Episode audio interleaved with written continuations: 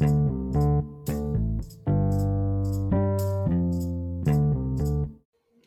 you're ready. Hello, welcome to another episode of Andrews Mason Podcast. I'm your host, James Santana, and it's always a, I'm joined by my big green sidekick, Hunter Van Leer. Hulk smash, Hunter smash, big green. Come on, you threw me off. You changed it. I know did, of course. This is round two of us attempting to record uh, our She-Hulk episode. hey man, Zencastr, it's a double-edged sword. Yeah, Well, I know it works well when we want to use it. Yeah, we had then- to do the same thing last time, so Yeah, you know at least it's consistent. yeah, exactly. Hopefully, uh, we can get through this episode without killing ourselves. I mean, let's so let's pound through this news real quick. Yes, uh, So- it's all the nuance we normally have. Oh yeah, all the nuance. We're so good at that. So uh, Ezra Miller on an apology tour, seeking treatment while Warner Brothers discusses the future of the role for Flash and the movie. again, this goes this this again this coincides with the idea that they were supposed to do three ideas with the movie, whether it was to cut it completely, um, keep him out of press tours, or try to do something different with him uh, being involved. But clearly, they have to get rid. uh, They have to do something with Ezra Miller. Uh, so yeah, this is kind of his like fucking apologies or This is like the first time I've seen like a huge company not scrap a movie due to like cancel culture or like just try to separate themselves fully from the actor. Like why are they like hedging so much on Ezra Miller right now? I understand the Flash was one of the breakout characters in the DCEU even though they're only mid. Like yeah. dude, just just dip. Warner Brothers did it with Harry Potter, where they recast Grindelwald like ten times. So why not just recast Barry Allen? I know, I know. That's I, I think they're trying to make it like I, I think Ezra Miller has like dirt on people in Hollywood. Uh, he probably does. not not to sound like a conspiracy theorist, but there's so much nonsense that goes on behind the scenes with this guy, this person. I'm sorry, and jeez, man, jeez. I know. Like Dan Schneider like is a weird foot guy and he gets canceled. oh, Ezra Miller's Snyder- kidnapping people and has a cult and has Yeah. like weapons around children and is, is committing burglary Yep. Yeah, that's, And- that's your flash, people. and you know not canceled still has movies. Yep. Not defending Dan Schneider in any way possible. I'm just comparing the two heinous acts of two in, two people, where one a little bit more heinous than the other. Allegedly. I mean, obviously, allegedly, so we don't know the deep, dark Dan Schneider rabbit hole. We don't Oh, know how well. deep that goes. But to the public- that. to, to the public knowledge, Ezra Miller doing a lot worse right now. Yeah, no, I gotcha. It's just, they, have to do something. Yeah, and I'm I mean, I'm glad they're doing something. I'm glad that Ez- they're like pushing Ezra Miller to seek help. I'm glad Ezra Miller seems pretty receptive to it. I just hope that it is longer than six months. Yes. Like, because most of the rehab stuff goes on for six weeks to six months, depending on severity and stuff. So I really hope that Ezra Miller takes a dip for a year, comes back, does an apology thing, and then does like one or two weird indie movies, and then is brought back into the greater fold of Hollywood. They don't got to be Flash again. They could even be Flash again. I just, I just need something to change. I know. We can't keep talking about Ezra Miller every week. Oh, I mean, I mean, we could. No. We could make a whole podcast about it. Just Ezra Miller. about the the, the Follow the with Ezra exploits of Ezra Miller. Exactly. Ugh, that'd be a podcast. Someone's got to start that tri- true crime documentary podcast. yeah, no, that's Ugh. gonna be us. The Ezra Miller True Crime Podcast. I guess me, you, and John. Oh, oh man, the Flash movie isn't real. That's what it'll be called. Yeah. Oh my God. Yes. uh, all right, let's move on to. Let's keep it to Warner Brothers. Leslie Grace. Yes. Yes, Leslie keeping her as Batgirl. Still, yes, they are still eyeing her as Batgirl for another movie. Again, this has more to do with the idea of moving her from a lower budget, quote unquote, streaming movie to a bigger budget blockbuster movie so they can put it in theaters. It again, we know the problems with Batgirl comes from it being people not understanding why Michael Keaton was Batman, not understanding uh, why what everything else that was going on in that movie because they needed because of what was going on in it. Yeah, Um, the Flash and the wider DCEU's nonsense because Warner Brothers is trying to get their own Kevin Feige to to like brainstorm the next ten years of content. I'm like, if you want my opinion, hard reset, hard reset. Obviously, it's the only way to As go. much as I like the cast, like Gal Gadot is an amazing Wonder Woman. Black Adam is The Rock, awesome, and they're still making these movies. But people like The Rock and Gal Gadot are pushing these films forward. So yeah, absolutely. you could do a soft reset where you get rid of the characters you don't like. I would say keep Henry Cavill. I would say keep Ben Affleck, oh. Wonder Woman, and Black Adam. And Oh. Shazam, Shazam, but Yeah. Shazam could also change because you know he changes from adult to kid, so he can change to a different adult. I like the Shazam movies though, but like Aquaman, give or take. It's not that I don't like the Aquaman Nah. movies. It's just that Aquaman. It's just that with a lot of the hate surrounding what's going on in the Aquaman universe, if you just cut that stuff, you can even keep Jason Momoa, just change his look a tiny bit. I don't know, man. It's, it's hard to do soft reboots with these things because Marvel hasn't had to do it yet. No, they don't. So That's there's no basis on like a soft reboot for a franchise. It's all just been hard reboots, like with the Dark Universe or whatever, and the Mummy and all that nonsense. It's just hard reboots for for monster movies and stuff. So I don't know. No, of course, and that's the whole thing. Like, I, they they got to do something. Yeah.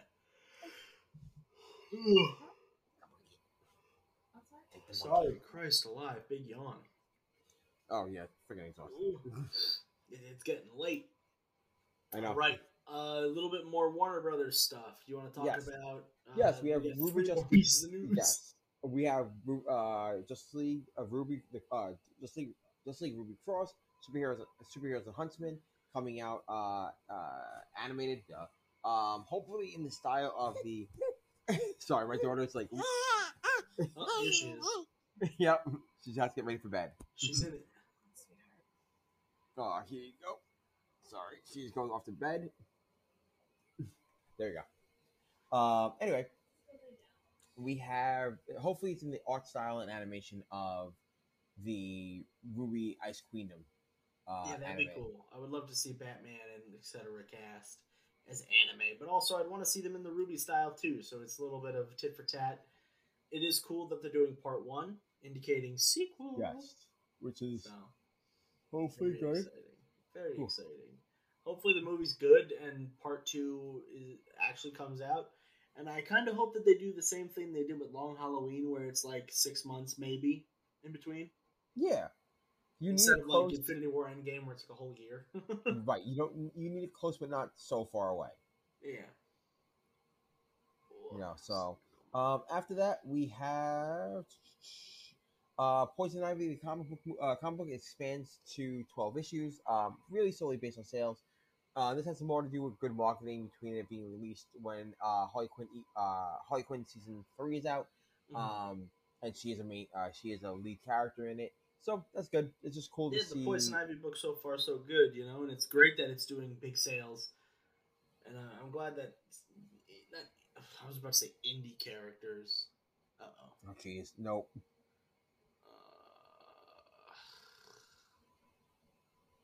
Uh, oh, you back?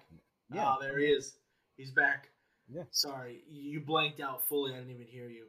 Oh jeez. So I'm glad you're back now. You No went to say reboot. indie character, and I'm like, oh, okay. Yeah. So not not an indie character, a lower tiered character in the DC mythos is Yes. getting a expand. Like it's very li- not so often you see comic books get brought into. Oh, there's more issues. Usually it's like, oh, we had to cut them. Yeah. So I'm glad that they're actually like expanding series into into longer ones. And hey, maybe it'll be expanded to 18 issues and get a third volume. That'd be cool. Hey, You never know. They did it recently with Swamp Thing, where it was announced as like a six or a 12, and then it got pushed to 18 or 16 or something. Right. That's really cool. Pretty cool. So keep going. Good job, Uh, DC. yeah, they're doing something. They're doing something good. You know, so I'm not against it. It's a cool idea. Last bit of DC news. Yes, we have MultiVersus, which apparently I still have to play. Oh, Uh, it's good. Very good. I know, I know. I want to play, and It's free. I it is. I know it's free. It is free. Yeah, it's free, but you don't get every character. When you play the tutorial, you unlock Wonder Woman, and then they have either weekly or monthly rotations of characters. But if you spend a little bit of extra moolah, you can get all the characters all at once. Or if you Yes. just play the game, you get enough tokens to buy characters, and you can get a Yeah. character pretty quickly. That's exactly what So it's not too bad. And now, along with the season one, they're starting, which has Morty from Rick and Morty as the first character. They're adding Black Adam, Stripe, and Rick. Jesus. So Well, Black Adam's the one- DC, yeah, Black he's the Adam- big reason why we're talking about it. Yeah, and that's the only reason why Black Adam's gonna dope character, and, and I like to. Again, I'm a big fan of DC Online, so I like to see DC characters in other things. Um, and also I'll play as Ultra uh, Super Saiyan Sha- Shaggy anyway. Yeah, he's he's quite fun. Yeah. Big sandwich. So after that, uh, you want to take the reins on this Valiant story, dude? Oh no, I want to save that for last because I feel like you have some insider information. That Uh, nothing crazy. No, no, but- not that they've said anything to you, the store directly, but I'm saying like you just with your extended knowledge of the industry Oh, that's right. have a little bit more information on this. So let's skip that. We'll come back to it. Let's do Deadpool. Deadpool's finally back at Marvel. Not Yay. licensing wise, just ongoing wise. It's been a bit. Yes.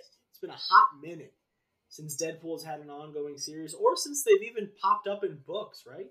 Yes. So the last time we saw him was the King of Staten Island, not the Pete Davidson movie. Um, Yeah, where he's Monster Island.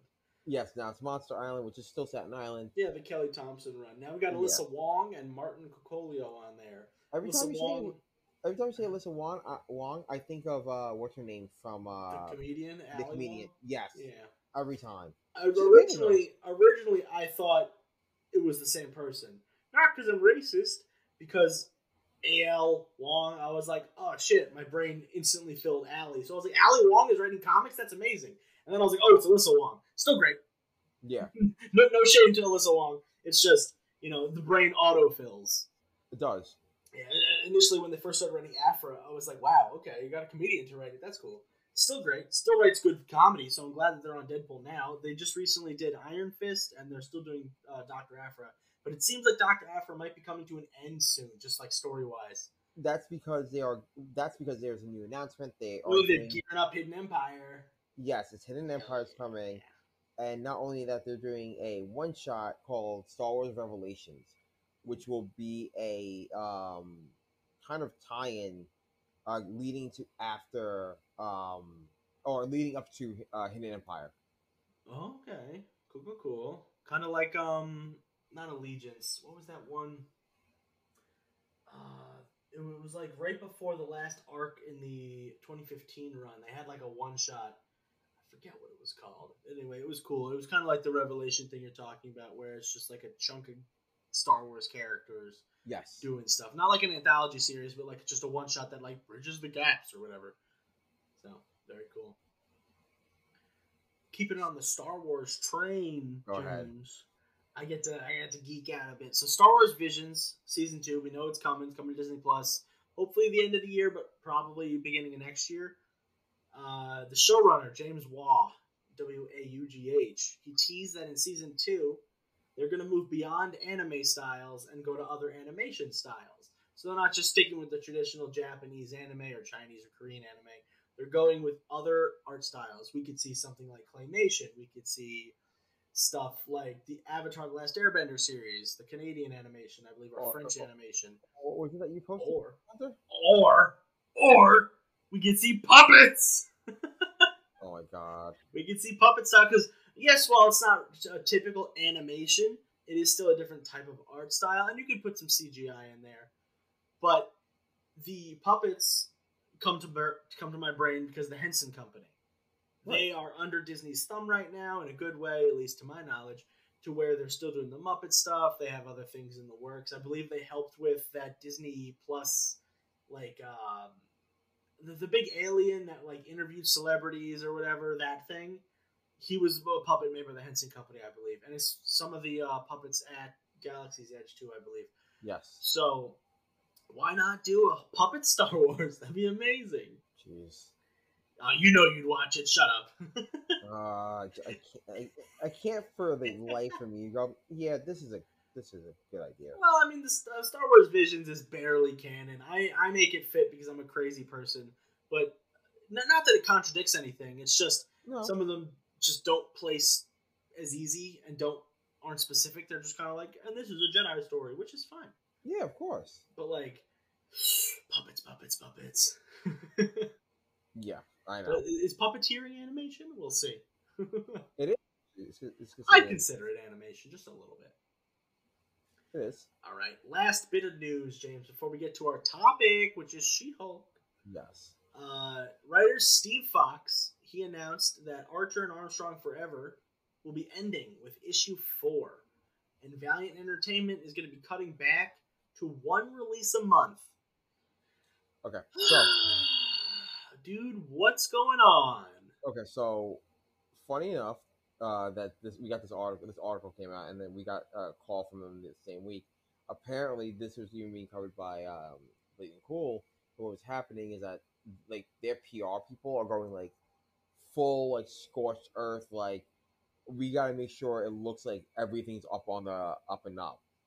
Uh, I mean, so let me get into this real quick. I got the article pulled up. It's on. Uh, I'm reading off CBR, written by Brandon Shearer. Uh, it was posted five days ago, but you know how we do the news. So Valiant Entertainment, like I said, they cut Archer Armstrong at four, even though it was supposed to be an ongoing, and at least they had covers and solicits through issue six. So it's weird that it's getting canceled at four, but whatever. They said that they are just dropping to one book a month with Bloodshot Un- Unleashed starting in September, which is going to start the monthly. But Book of Shadows just started with Cullen Bunn, and Yes. it's getting put on hiatus until 2023 January, but still. And then X-O Manowar is going to start in March. So, what are they doing? I remember when I first started comics back in ye old 2012, 10 years ago. Valiant was on the up. They had so many crossover books and at least four titles releasing a month. And it, I don't, what happened besides bad idea? so before this, like around the same time you started reading, they got bought by a Chinese company. That's why actually the their movie rights are split between two companies: this Chinese movie company and Universal. Mm. Um, so that was a starting off, a starting point. That's when they remember when they released they, they wanted to release that fan film on YouTube. Oh yeah, the uh, Ninjak versus the Valiant Universe that still Yeah. came out, but then it was took taken down immediately. You can still find it though. yeah, that was the start of when they wanted to do like a lot of changes. Uh, then you eventually had people like leaving the company, which Mhm. we're that's what we're currently at. Well, They yeah, a bunch of uh, editorial people and some writers left and started a bad idea, yes. which seems like a cash grab to me. But you know, I'm not in the industry, nor do I want to throw shade or cancel myself. Well, it's not But I don't throwing shade or canceling yourself. It's it's true because it is a cash grab. It just seemed like a cash it didn't grab go in, because it didn't go anywhere. Yeah, and they, and they still promising a final wave of books, but I have yet to see anything. So Exactly. Um, after that, you have the biggest thing is what's going on now, where there's a massive resignations and massive layoffs going on right now uh, at uh, Valiant currently. So Mhm. we'll see. Uh, it's it's bizarre to be honest. it's crazy. They used to be like number four, I would say. Like Marvel, DC, Image, Dark Horse, Valiant were around like the same rankings, and now it's just like they produce one book a month. Like that's crazy. And you and that's the whole thing. You can't sustain yourselves. Yeah, I, I don't know, man. Like I understand if they're only sustaining themselves by doing one book a month because the printing costs money, or they can't pay the writers, or the Chinese company that bought them out is like really hammering on like hammering them down. But like, geez, man. that's not enough. You, it's, I'll be honest with you. That you can't be like, oh, we're or we're, we're losing that much money. like how much money are you really losing releasing two books a month? Because that's what they were doing. They were releasing two to three books a month, where they did Armor Clad, they did uh, Harbinger, and then they launched Archer and Armstrong right around Yeah. the same time. Like how much? books. Like, like and, and that's Archer and Armstrong like kind of launched the same week Armor Clad's ended. So it's, it's not even like it had too much crossover. Harbinger is also done. That ended with issue eight. So right now, Valiant just has Archer and Armstrong, and then soon, I mean, besides Book of Shadows, which is getting delayed, it has uh, Bloodshot Unleashed. But it's just it, it's driving me up a wall just a little bit to see like the fall from grace this company's had. I when I first started reading books, I was like, oh man, I can't wait to like if I ever get into the industry, I'd love to write these characters. Now it just feels like it's going to be impossible to get my foot in the Valiant door, and I don't even know if I want to. It's true because you're not gonna be able to do anything. Yeah, like oh, I'll have a book, and and then what? Seven months later, it's like going to come out. The hell? Whole thing. It doesn't make any sense, and and that's the the, the biggest problem that you. And I understand industry stuff, blah blah blah. Things take time. You got to solicit stuff, but one book a month. Yeah. What are you doing? Like, Like- literally, what are you doing? Like there are smaller companies that do more than that, 100. percent and this is like a bigger one. Like it, it's just crazy. They have a theatrically released film. Not a lot of indie companies can say that. And like Scout Comics, for example, they push out like five or six books a month usually, and Yeah. a lot of them are funded through the creators themselves as opposed to being funded by the company because Valiant is a licensed kind of deal instead of like a creator owned. But like it's, it's still crazy that smaller publishing companies are beating out Valiant right now book wise, and it's just weird to think, you know, It, it's actually completely ridiculous. it's astronomically crazy. Oh, I don't know what to do, man. Uh, Steve Fox went on to thank everybody that worked on the book, and he's saying that it has a New Hope style ending. Not a brutal cliffhanger, but it still has a cliffhanger because it was canceled before it could finish. So it's gonna have like a happy note, but still like, oh man, it's still a cliffhanger. So yeah, You, God, it's so stupid. I get it, but whatever. Yeah, I get it. I mean, if they would come out and give us a little bit like of uh, better explanation. Right now, it's kind of just like I mean, it's mostly just Steve Fox talking about it, and then them just explaining what they're gonna do. There's no like reasoning behind it. They're just like, this is happening. Yeah. Like I would like a reason, you know. Like I, I'm not looking for one like, oh man, I need one. Blah blah blah. I would just I would like one.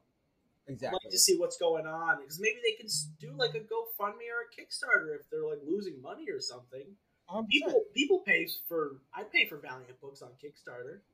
I would. Yeah, especially if you keep doing the Annie Potty Brothers stuff. I love them. Those are the ones I read. I read Eternal Warrior, Ivar, and Arthur Armstrong. You know, Come on. Dina's, Dina's minis work.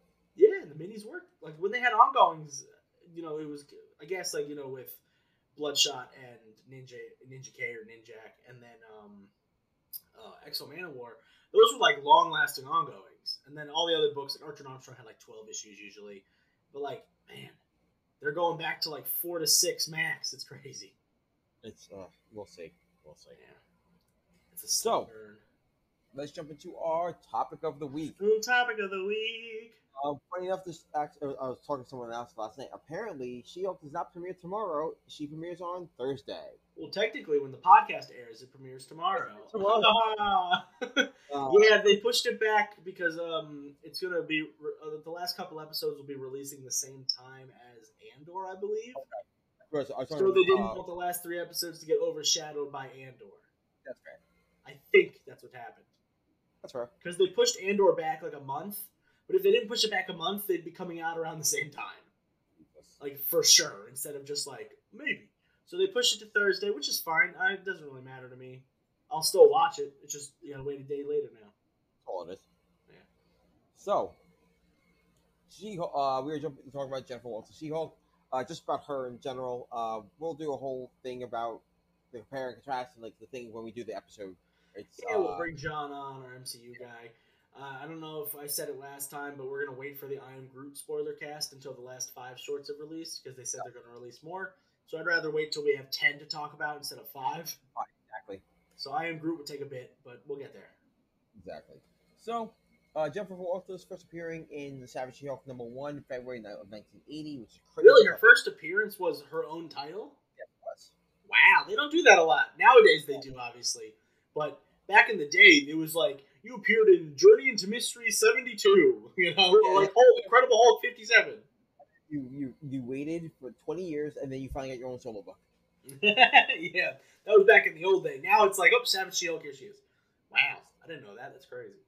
Uh, so Jen was a lawyer um, who was shot because uh, some mobster nonsense. uh, Yeah, we love mobster nonsense.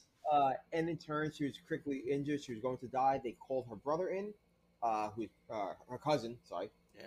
her cousin Bruce Banner, uh, who gave her a blood transfusion, and because of that, uh, it gave her a milder form of the Hulk um, transformation. She got some gamma radiation, but she was able to control it better than um, better than It Hulk. was, yeah, because it was only through blood transfusion. It wasn't directly like actually going into gamma itself. Yeah, and she could hold her form better too.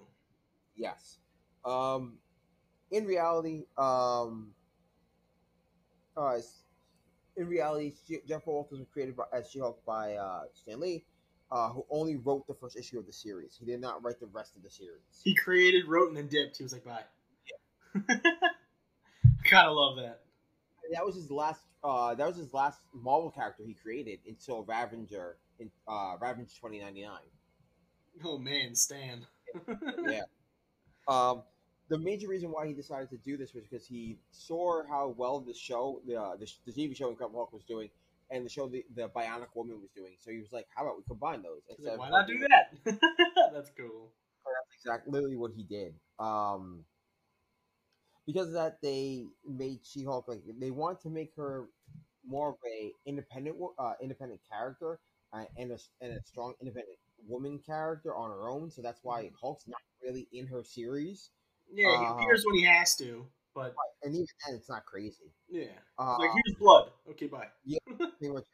So she started off as a very like in the beginning, of course, clearly she was she was a savage uh, She-Hulk for a reason. Um, when they when she would transform, uh, she would when she would transform, she would in the beginning she didn't know she was transforming. Mm-hmm. It'd be like blackout states. Uh, uh, in the beginning. Um, and then later on, she uh, got more control of it. Mm-hmm. Um, but really, her major thing is that she's a lawyer and she represents like superhumans.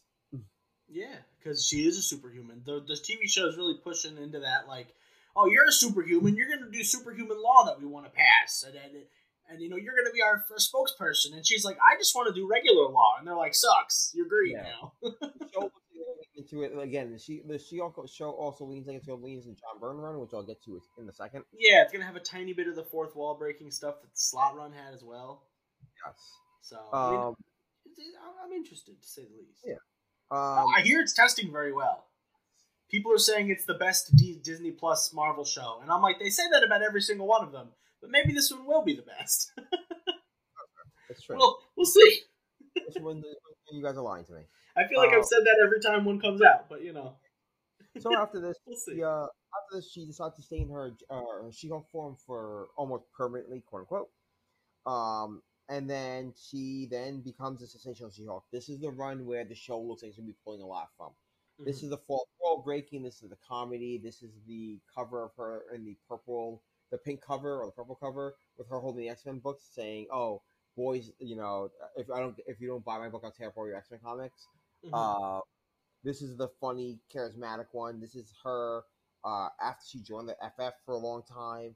For she joined the FF for a little bit after the thing left the team after Secret Wars. Mm-hmm. Uh, she was his replacement. Um, outside of that, she ended up just being like a lot. they lean into the comedy aspect, so she had like weirder villains like Doctor Bong, and she fought and uh, the the uh, Circus of Crime. Um, and then she had they introduced a Gray She-Hulk version, which was like in issue fifteen. Um, and then seventeen they discover that she was like being manipulated too, but she could also hear voices. That's where the comedy comes from, like that fourth wall breaking. Mm-hmm. Uh, start, start coming in. Uh, and she also works for Heroes for Hire for a little bit. So yeah, she she dabbled with the Fantastic Four too, correct? Or not in this run?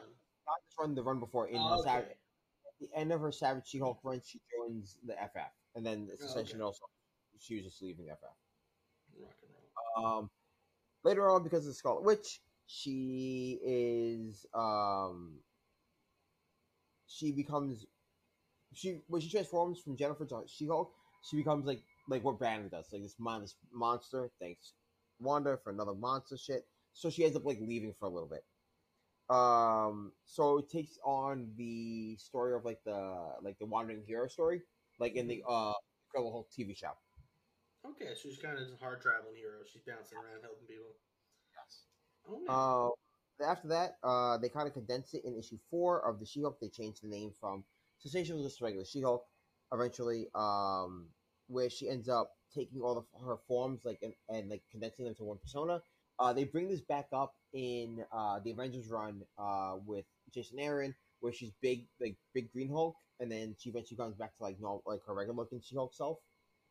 Mm-hmm. The big, the big courtroom scene in that comic is the same one from back in this issue. Okay. Um, other than that, she gets a gamma charger, which allows her to get uh, full control over her transformations, which is um, she decides to stay as Jennifer Walters. Um, after the events of Search for She-Hulk, um, she it's still so. This is where the Law Division comes from. That's the one in the show. Yeah, Uh, superhuman law stuff. Goodman, Lieberman, Kurtzberg, and Holliway, which are all names of created um, uh, Marvel Bullpen writers. Yeah. Um, that's her the firm she goes back to. So she's back to being um, just She-Hulk attorney at law. Um, after that, she do much. She's uh, she has a minor role in Civil War um, because uh, of, of the Registration Act. She supports Tony Stark. That's the really big thing for Yeah, her. that was around the Dan Slott era, right? Um, and in she in 2016, uh, she uh, became drafted in the Shield because of, of signing up for being reg- uh, registered. Uh, the next big story after that is World uh, World War Hulk, which does that involved the entire Hulk family. Um, not much after that. She forms like a micro defenders team. Uh, it's her, Angel, and a couple other people uh, trying to make sure the Hulk doesn't uh, help Hulk get uh, help people get out of Manhattan while Hulk terrorizes the Illuminati. Mhm. Um, really nothing crazy. It's a post-war Hulk again, um, where they want her, like the Living Tribunal is, so they want her to be, like the again. This goes back into the comedy aspect of it, Mhm. where they want to make her like this kind of like figurehead of the Marvel universe. uh, and it's like deciding between like which version of her to use, like the ultimate version of her or this whole thing. Mhm. Um, again, this is just a fun, like, goofy stuff that goes on from here on out. Um, there's a whole storyline where she sleeps with Juggernaut. yeah, we love juggies. Were like, no, it really wasn't her. It was for her from Earth Universe A, which is Universe A is a universe where only two superheroes have powers, which are the Thing and Mr. Fantastic. sure, I guess. But it's Ben Grimm, it's Ben Grimm and Reed, but flipped the other way around. Mhm. um, and and they allow travel to other universes. So the Jennifer Walters from this universe came to ours with She-Hulk, and then slept with, with Juggernaut. Um, that was only retcon because it was just a weird story. Mhm. Uh, other than that, nothing much. She until not until she not even I would say Dark Reign.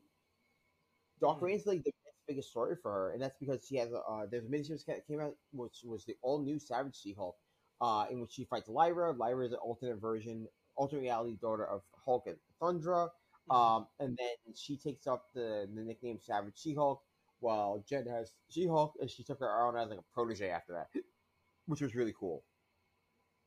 And then the storyline of Hulk 600 starts where all the uh that's the Red Hulk the Red the Red Hulk storyline stuff.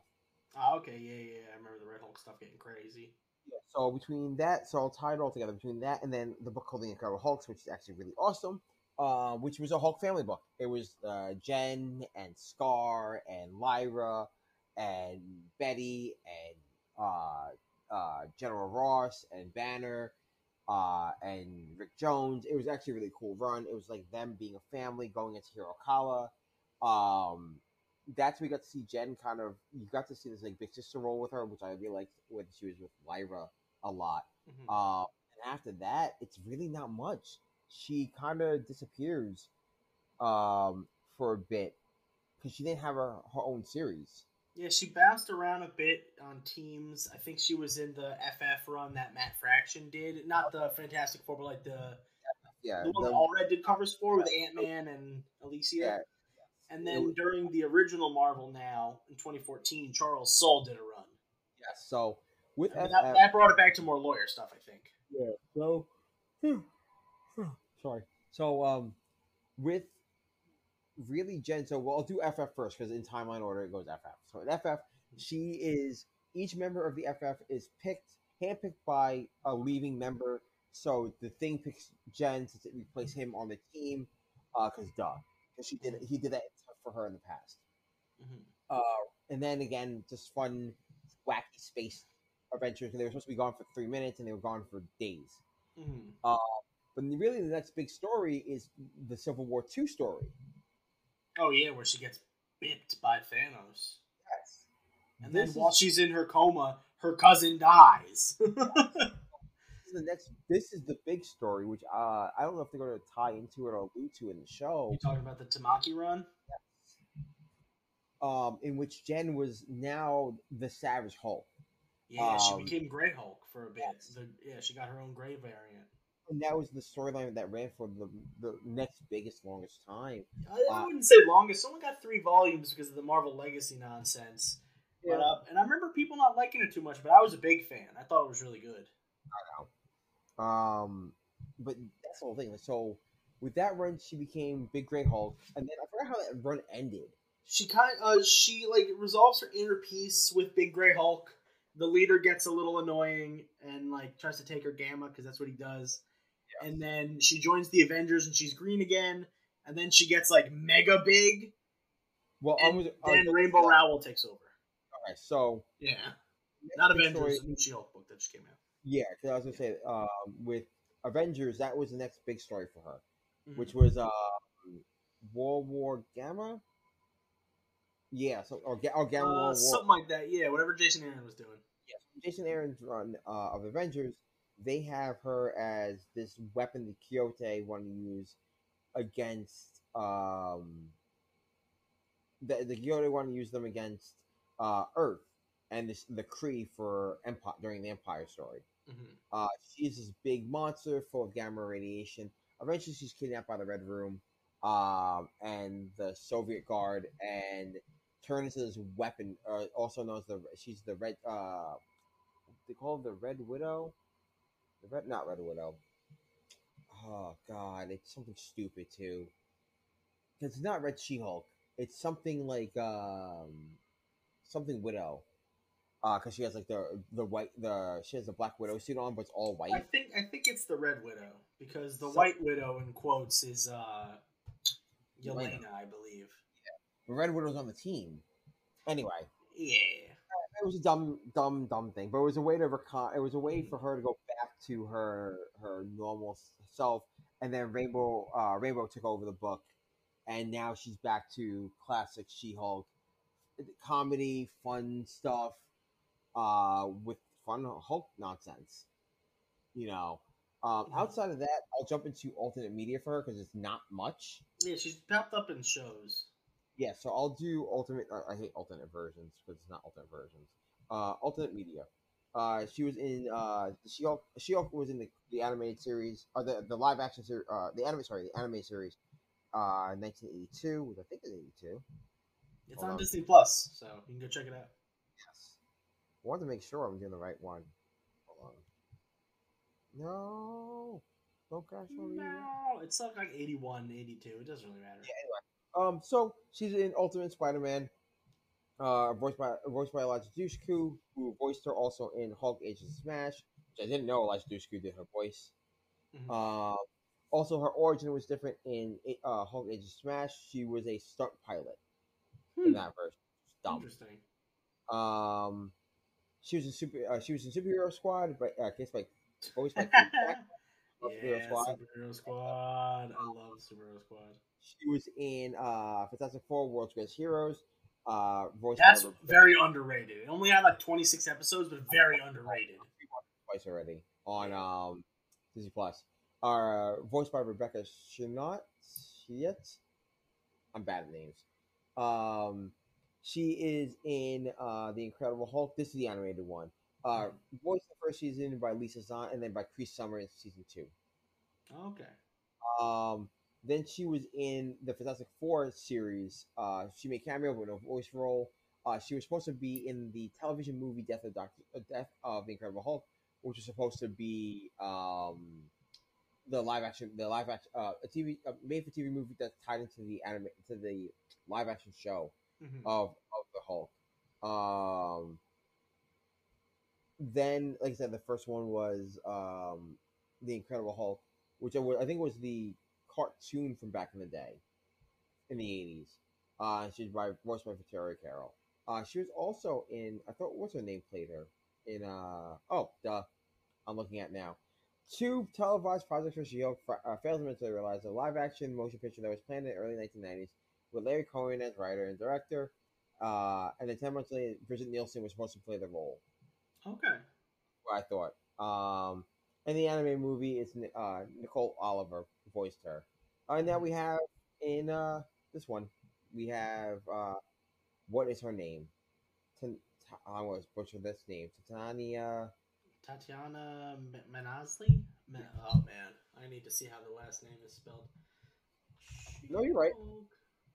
Am I right? Wow, look at me go. I think. Oh yeah, I was pretty close. I'd say. Yeah, Tatiana Maslany. She Yeah. was in uh, Orphan Black, and she's popped up in movies before. I know her from Walking. uh, They were when they were like, "Oh, she's in. Uh, she's Jennifer Walters." I'm like, "Yep, awesome." she was in Walking Dead. Is she Princess? Oh, jeez. You said she was in Walking Dead, right?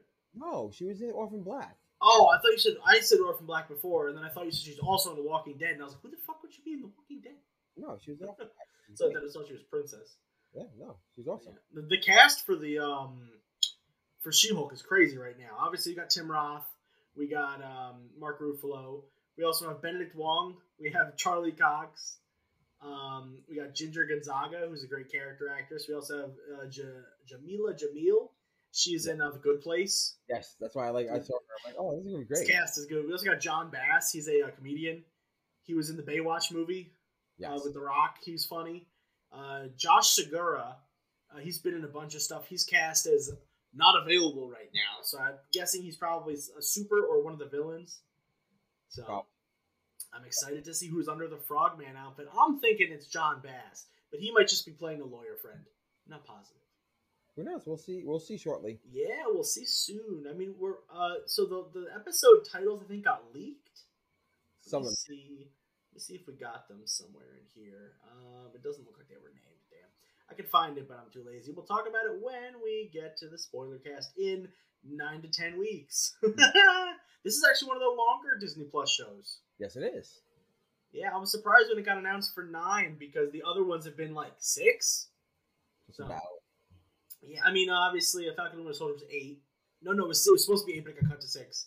WandaVision started with nine, and then Loki was eight, and then it's only then it's been six, and now it's back up to nine. Besides, um, what if that's different? Besides, what if? So yeah. Anything else you want to talk about She-Hulk, man? No, what's your favorite run? Uh, I don't have a favorite one for She-Hulk actually. I know I do. It's John Byrne, but I also like John. But that's biased because I like John Byrne. Yeah, big John Byrne fan. Yeah, I'm. A, I'm. A, I like the Tamaki run a lot, but I'm a big Charles Soule She-Hulk fan. Okay. That book was just so good at reinvent. Not I didn't reinvent the character. It uh, just brought her back to like some just basic lawyery comedy roots to like Yeah. the John Byrne style. Because Dan Slott did a pretty good job doing that, but then he had to do so many tie-ins that I felt like it kind of lost its flair. And then Dan Slott was also doing Spider-Man, so he was pulling double duty. Yeah. So then when Charles Soule took over during Marvel Now, I was like, sweet. And then She-Hulk's been passed around a bit, writer to writer, and now they're finally landed with Rainbow Rowell, who's doing Yes. who did Runaways. So I'm excited to Yeah. see where that's going to go. They have to loosely tie into Reckoning more, but we'll see. Right. We'll see what happens. There is a. There should have been some direct tie-in right from there, but we'll see what happens. It Uh, should have been a direct tie-in just to get it off the ground, just to be Okay. like, look.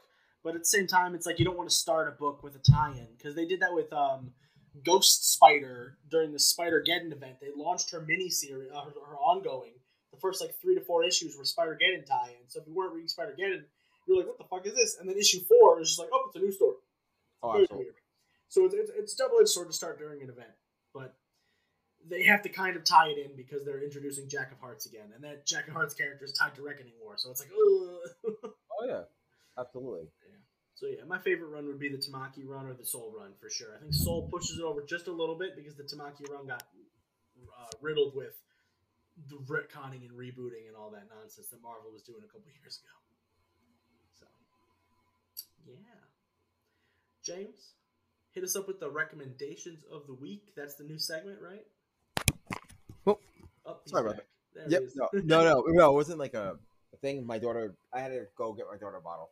okay, all good. There. So Yeah, hit us up with the recommendations or whatever new segment you got. So we're going to. It, it's I don't know what we're going to call the segment, but this is what the segment's going to be. So um, this week we I'm going to cover real quick like three books um, that I recommend that you should be checking out. Uh, starting off with The Last Starhawk, written by Philip Tan and uh, Brian Hall- uh, Halliburton, art by Philip Tan uh, and Dan Enriquez, produced by Image Comics. This is a uh, the last Starhawk story, which is crazy. Um, they deep dive into the history of Starhawk, not Shadowhawk. Shadowhawk. Why? I said gonna damn it. Starhawk is a game. Silverhawks is a show. Shadowhawks is a comic. And I literally wrote Shadow. I literally, I literally wrote uh, Starhawk on the, the paper in front of me. Oh, that is not. And Starhawk is the uh, Marvel guy. Um, oh yeah, he is a Marvel guy too. he was uh, one played by um, what the hell is his name? Sylvester Stallone. Yeah. Yeah. Uh, so the last Shadowhawk is uh, the story about the last Shadowhawk. Uh, it looks like it ties into the last run of the series, um, in which the uh, the, the lead character he's facing one of his villains. They explain like it goes through. There's many. There have been many Starhawks, uh, Star Shadowhawks. Jesus, uh, Shadowhawks before and it will be after him. Um, it treats it almost like a Moon Knight scenario. Um, but instead of one god, there's like five gods that look over the sky. okay.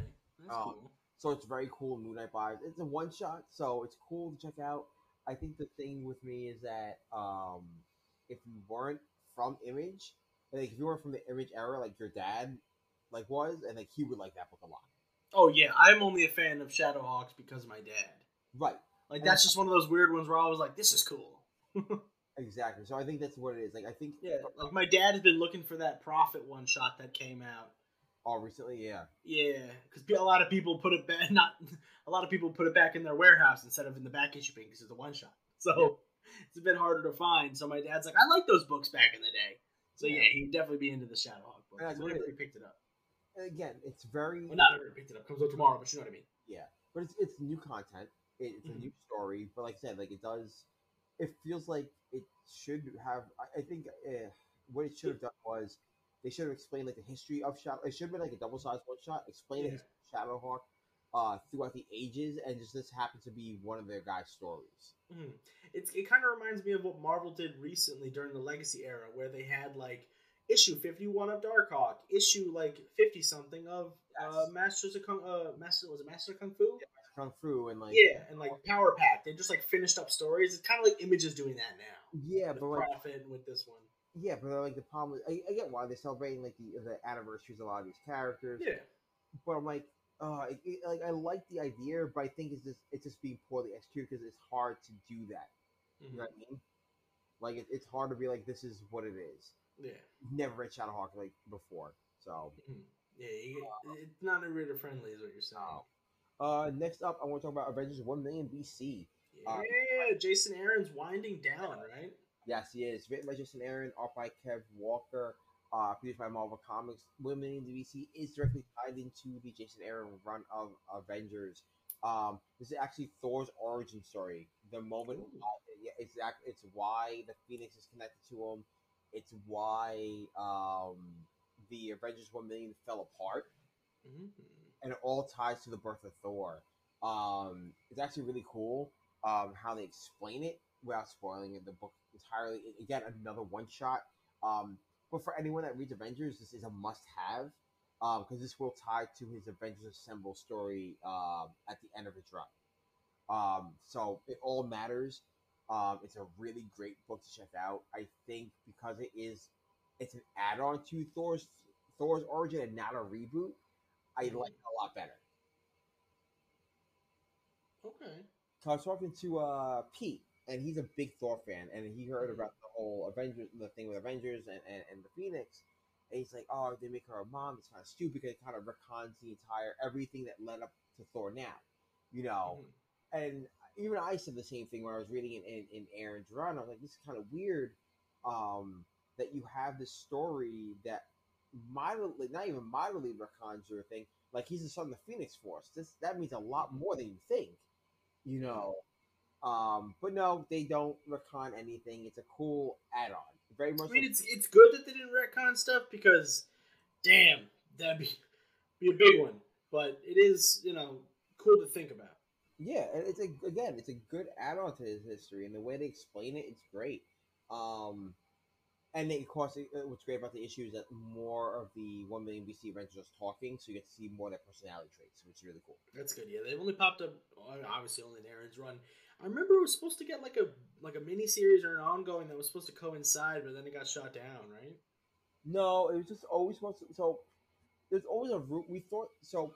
What we thought the storylines were going to be was going to be like um, at the end of every arc. It was supposed to Oh, be, similar to uh, Snyder's Justice League. right. It was supposed to be the end of a story Mhm. arc, one story about one of the guys. At the end of the arc, a story about one of the other guys. You know, Mhm. one of the guys. Um, I think they just didn't do that because of story, because of things like COVID, uh, things like story flow, um, and events. It kind of it kind of messes up your story, like Yeah, storyline. it does for sure.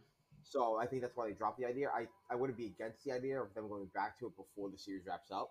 hmm You know, doing uh, you know they did the Star Brand uh, issue. They did the the the Ghost Rider one.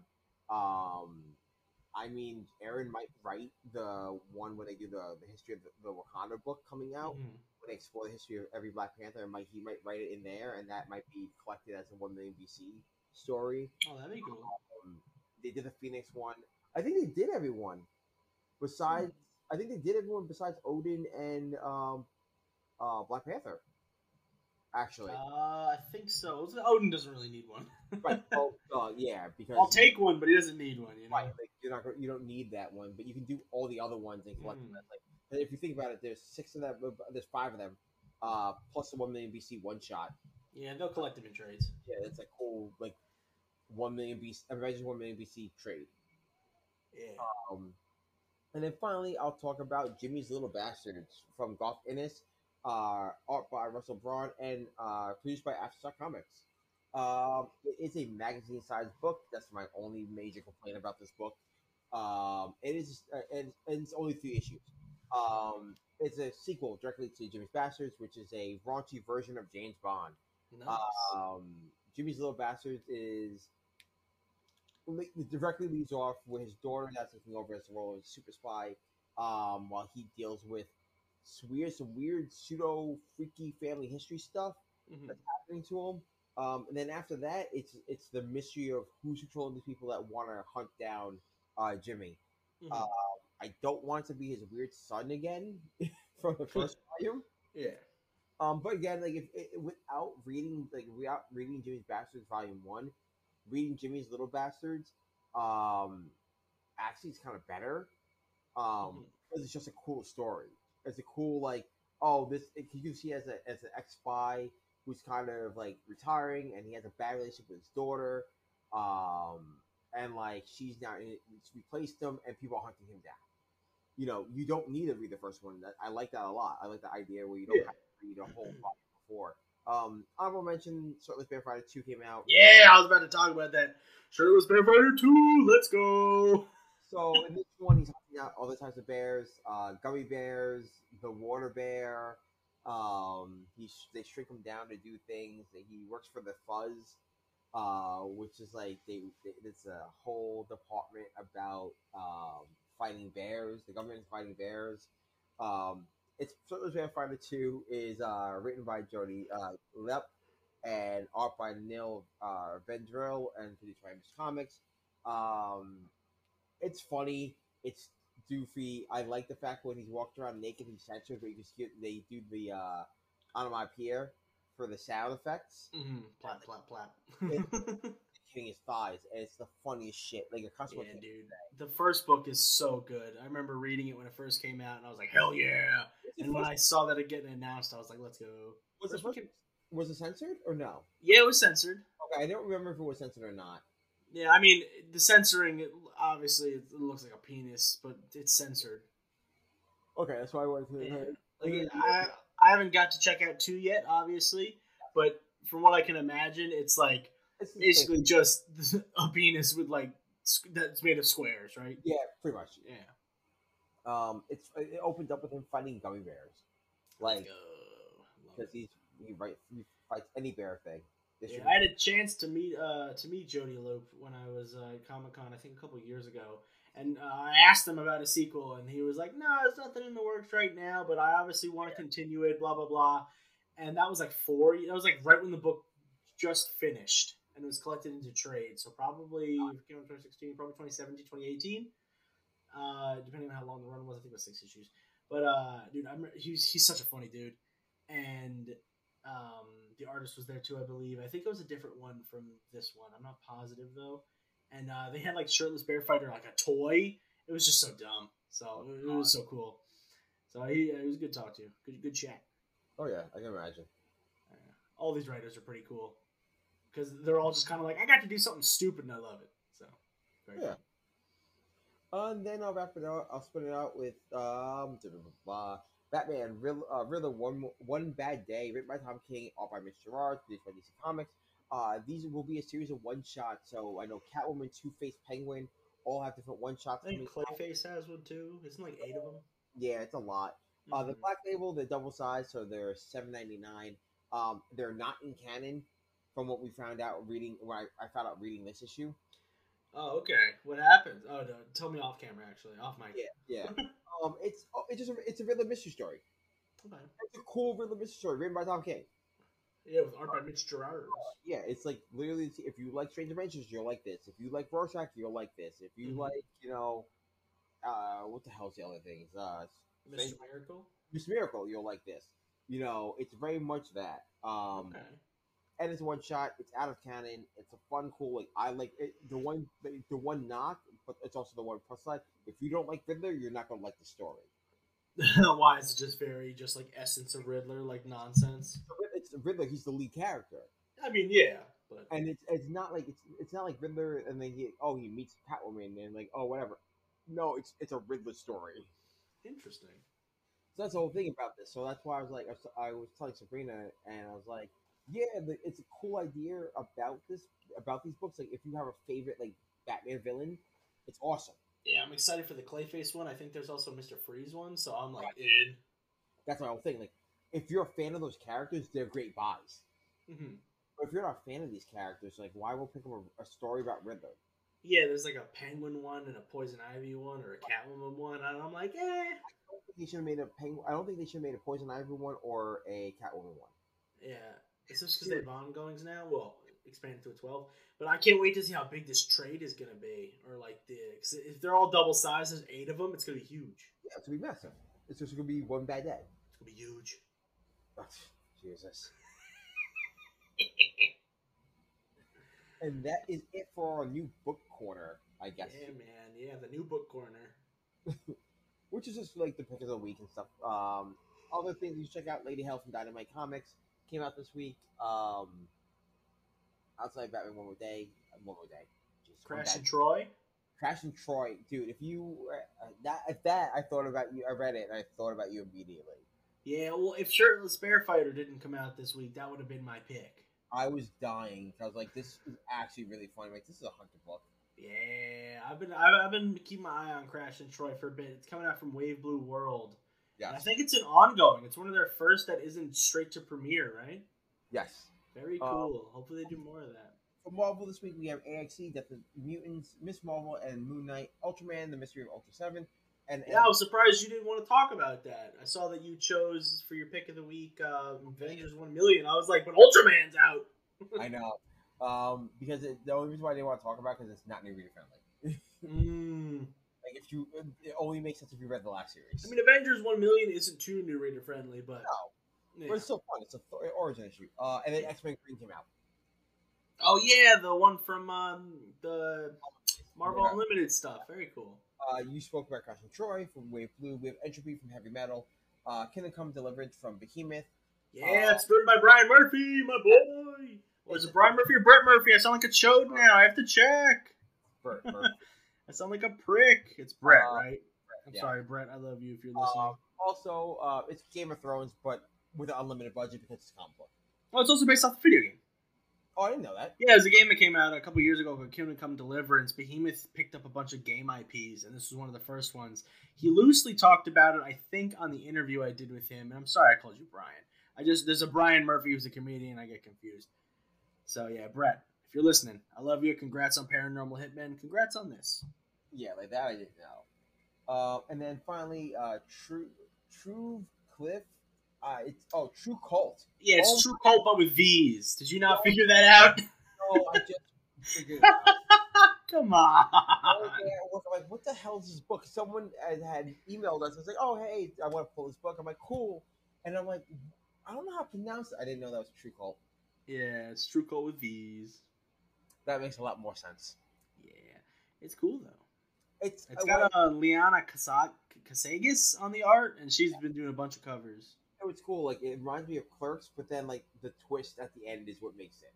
Yeah, good to know. I'm excited for that one too. Yeah, so it's fun. So that is the end of our book corner, and that is the end of our show.